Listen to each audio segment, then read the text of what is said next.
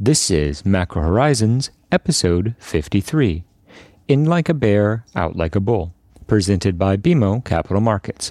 I'm your host, Ian Lyngen, here with John Hill and Ben Jeffrey to bring you our thoughts from the trading desk for the upcoming week of January 27th. And remember, when it comes to interest rates, less really is more.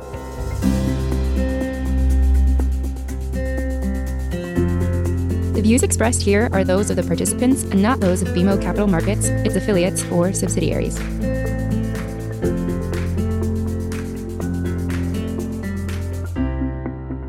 Each week, we offer an updated view on the U.S. rates market, but more importantly, the show is centered on responding directly to questions submitted by listeners and clients. We also end each show with our musings on the week ahead. Please feel free to reach out on Bloomberg or email me at ian.lyngen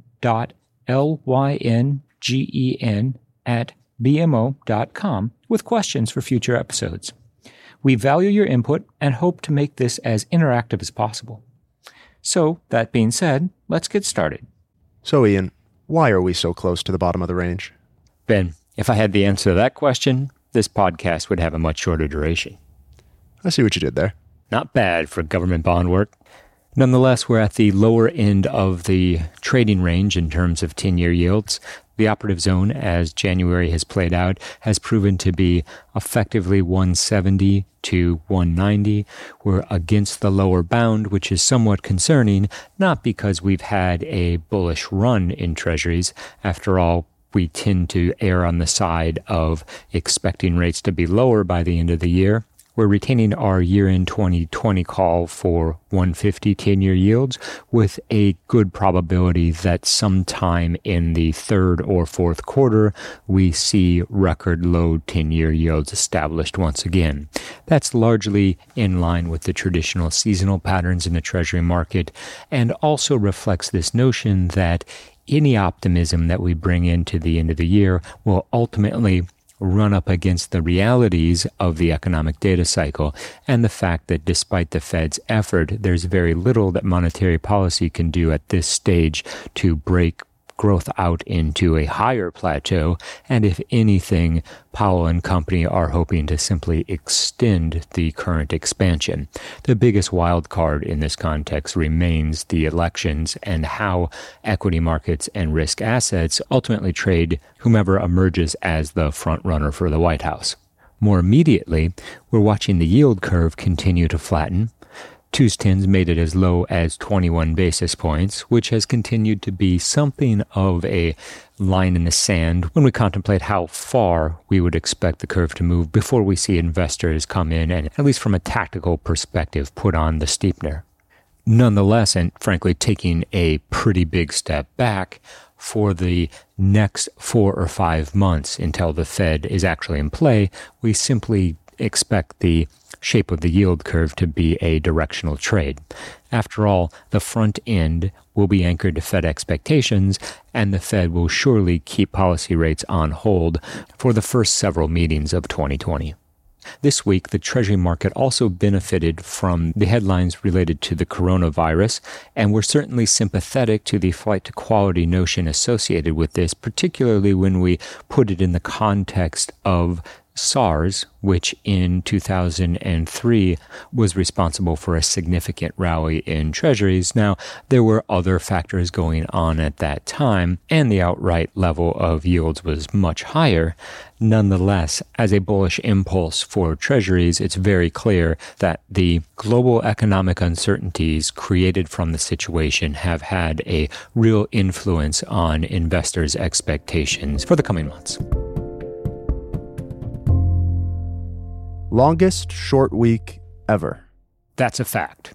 We did have a truncated trading week in the Treasury market. However, we did see a relatively sharp move whether it was the new concerns with the coronavirus or some of the new information coming out of the Treasury Department, there was plenty of trading impetus. And what's fascinating to me is the fact that we continue to drift back toward the lower end of the trading range in terms of 10 year yields or at least ostensibly most of the underlying fundamentals would suggest that we should have an upward bias on treasury rates at this point in the year, if anything. Part of that story is, of course, that the equity market strength continues.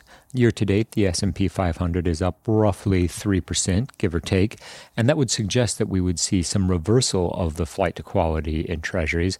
But alas, with 10-year yields closer to 170 than to 190, we continue to watch a coiling within the rates market that we suspect will break out in one direction or another in the coming week or week and a half. The Fed is important in this context, and as we look forward to the January FOMC meeting, we can't help but think investors might simply be waiting the passage of that risk event to take on bigger positions. So, Ian, what do you make of the divergence between rates and equities thus far this year? If I go back to Q4 of last year, it was pretty natural that you'd see upward pressure on both rates and equities due to progress on the trade front, diminishing recession fears, and the stimulative impact of the Fed cutting. So in Q4, we saw both drift higher.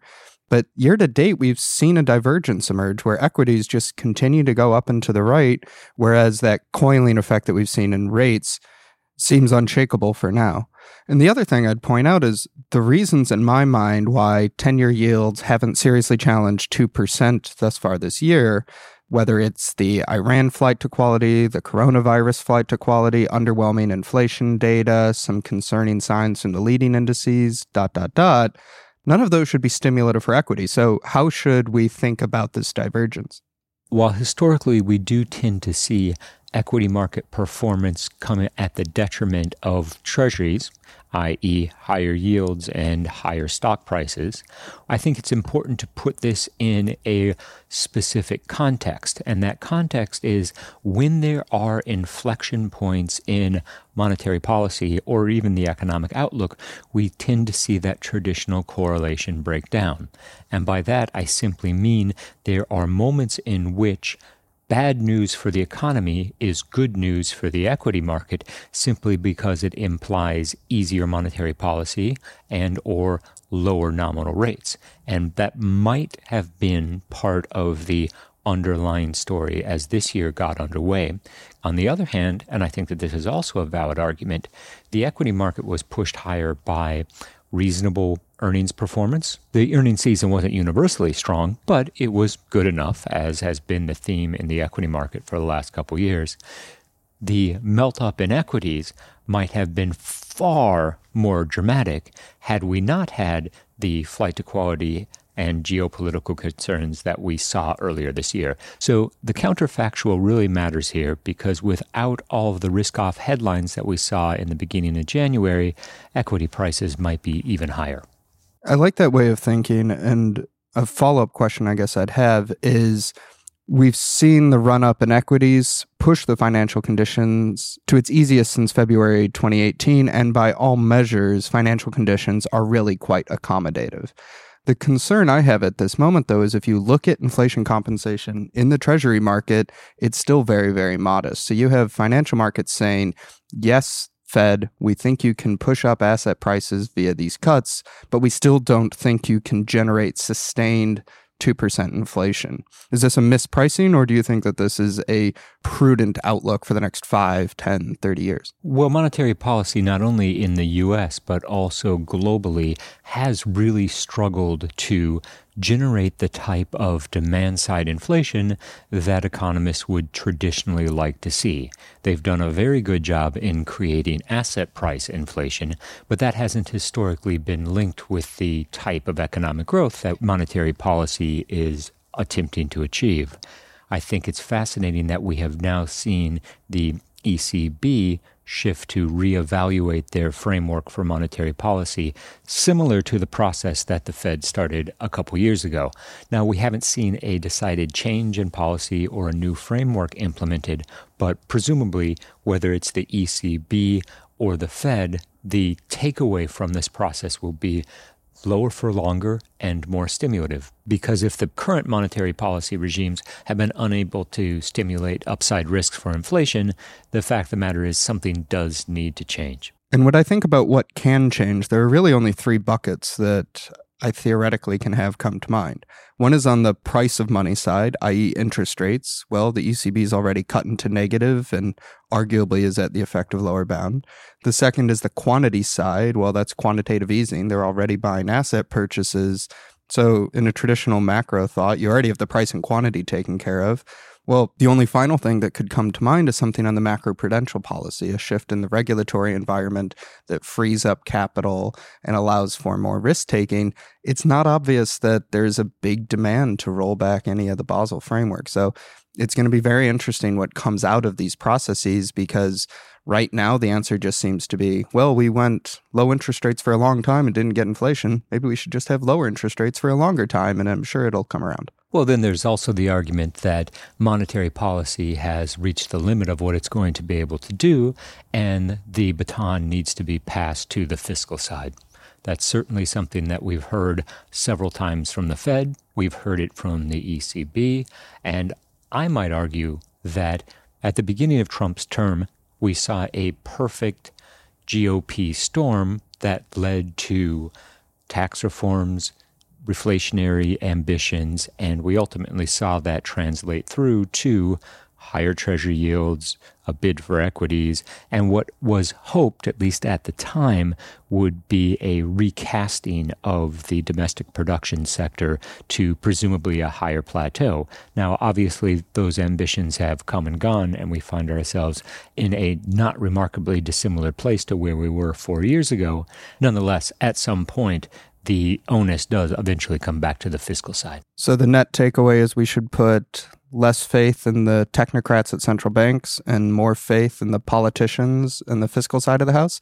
That's a super comforting thought. On the contrary, John, what I was saying is that the elected officials need to take a little bit more direction from the central bankers and those in charge of monetary policy when it comes to the advice on how to stimulate growth in the real economy. And the focus on the political situation is a nice segue into what we can expect after next week's Fed meeting.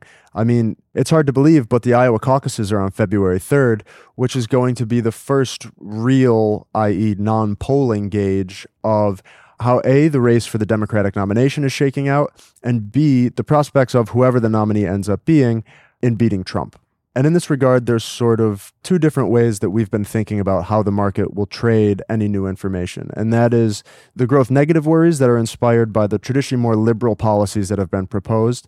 But there's also the degree of nuance, which is the electability of whoever ends up being chosen versus Trump's White House. And here, the risk on, risk off impulse could very quickly swing from a duration grab on the worries that anti business policies will weigh on growth versus the chance that, oh, given the current economic situation, there's no way this person will ever beat Trump in November. So, what you're essentially saying is that if an extreme left candidate, call it a Warren or Sanders ends up taking the nomination, that might ultimately be good for risk assets because the polarizing aspect of that might actually increase the perception that Trump will win the election. Exactly. And here, historical context is valuable, and this is a point we've brought up before. But since 1900, no president seeking reelection without a recession in the final two years of their first terms has failed. So, said differently, if we don't see a recession the next 10 months, precedent would suggest that the strength of the economy we've seen during President Trump's first term gives him a very strong chance of winning another four years.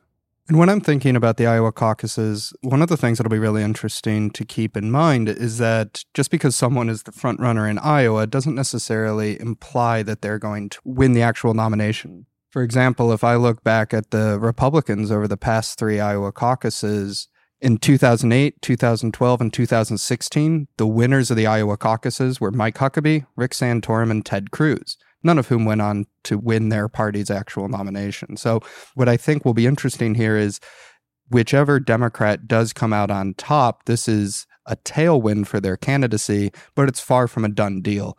In other words, we're going to be talking about this for quite some time. And while the election season kicks off with Iowa, this process is going to drag out for months even running the risk of a contested or brokered convention in July. Okay, so now that we can conclude that what happens in Iowa stays in Iowa, what does this mean for risk assets between now and November?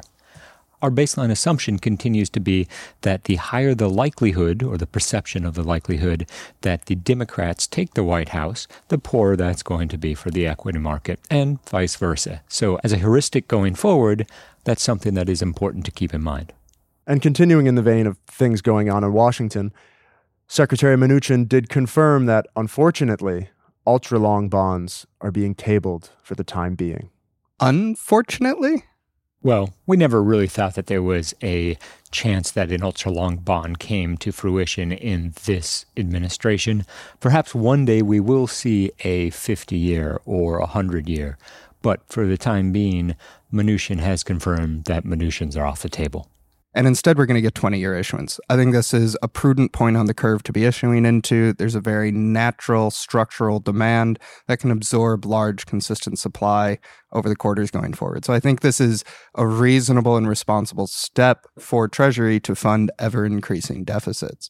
One other thing that I'd point out is ultra longs are going to be back in vogue and people are going to get excited about them at some point in the future one of the dynamics that you see at the US Treasury is as staff rolls over with different administrations, new staff comes in and they want to make their mark. They want to do something exciting and help transform and evolve the market what I would expect basically with every administration going forward is new people come in and they ask, Hey, have you kicked the tires on ultra longs lately? This is something we'd like to look into, especially in the era of structurally low rates. I think this topic is going to continue to come back.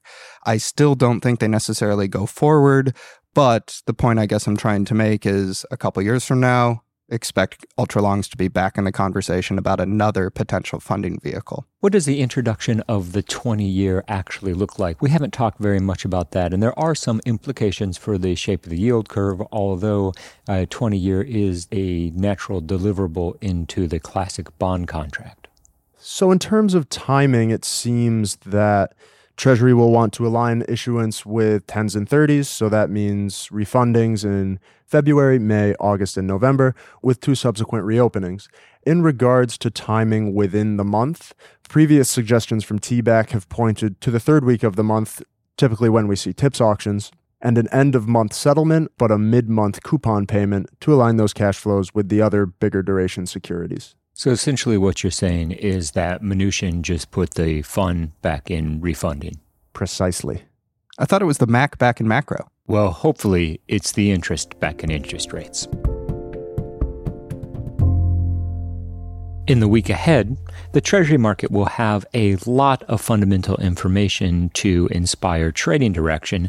The biggest question from our perspective is whether or not the market will actually take those cues between new home sales, durable goods, core PCE, as well as the first look at first quarter GDP.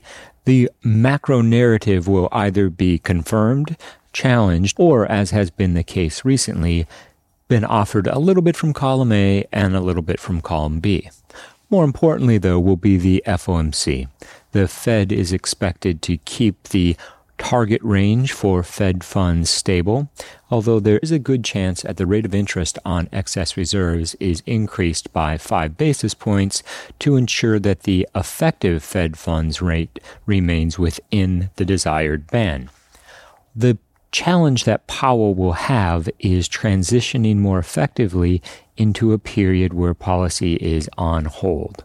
Looking at Fed funds futures pricing and OIS and the dynamics in the market, it's very clear that no one is expecting a rate cut or a rate hike anytime soon. However, what we don't know is how the Fed is going to spin the current economic situation. Some of the headwinds and the uncertainties have been removed. Since the last meeting, the phase one deal between China and the U.S. on the trade front has been reached and signed. While it certainly isn't the grand compromise that many on both sides might have been hoping for, it does remove a degree of uncertainty and allows for business sentiment to bounce off the lows which is certainly a dynamic that we have seen play out in Europe, where recently we saw increases in the manufacturing PMI levels of Germany, France, the UK, and the Eurozone overall. As a theme, if anything out of the FOMC, we're going to be looking for increased economic optimism, with an acknowledgement that inflation remains stubbornly low. The committee's take on pricing pressures is important, not only because of the lack of upward pressure on inflation, but also because the Fed is actively laying the groundwork to cut rates sometime in the latter half of 2020 in the event that inflation doesn't pick up. Very typical this late in an expansion cycle to see wage growth ultimately translate through to demand side inflation. And the fact that that hasn't yet occurred continues to perplex many in the market. In terms of trading the range in treasuries, we remain biased to see upward movement in 10 year yields. 170 is a level of obvious resistance as it marks the lower bound for this year's trading. And on the flip side, we'll be targeting a backup north of 185 as we move past the Fed and month end influences and start to consider both supply and the seasonal tendencies in the treasury market. We've reached the point in this week's episode where we'd like to offer our sincere thanks and condolences to anyone who has managed to make it this far. And as we navigate the intricacies of modern office life, we're reminded of these infallible bits of wisdom. 1. Fish is not meant for communal microwaves. 2. The printer tray should be considered a public forum. And 3. Use Reply All with great care.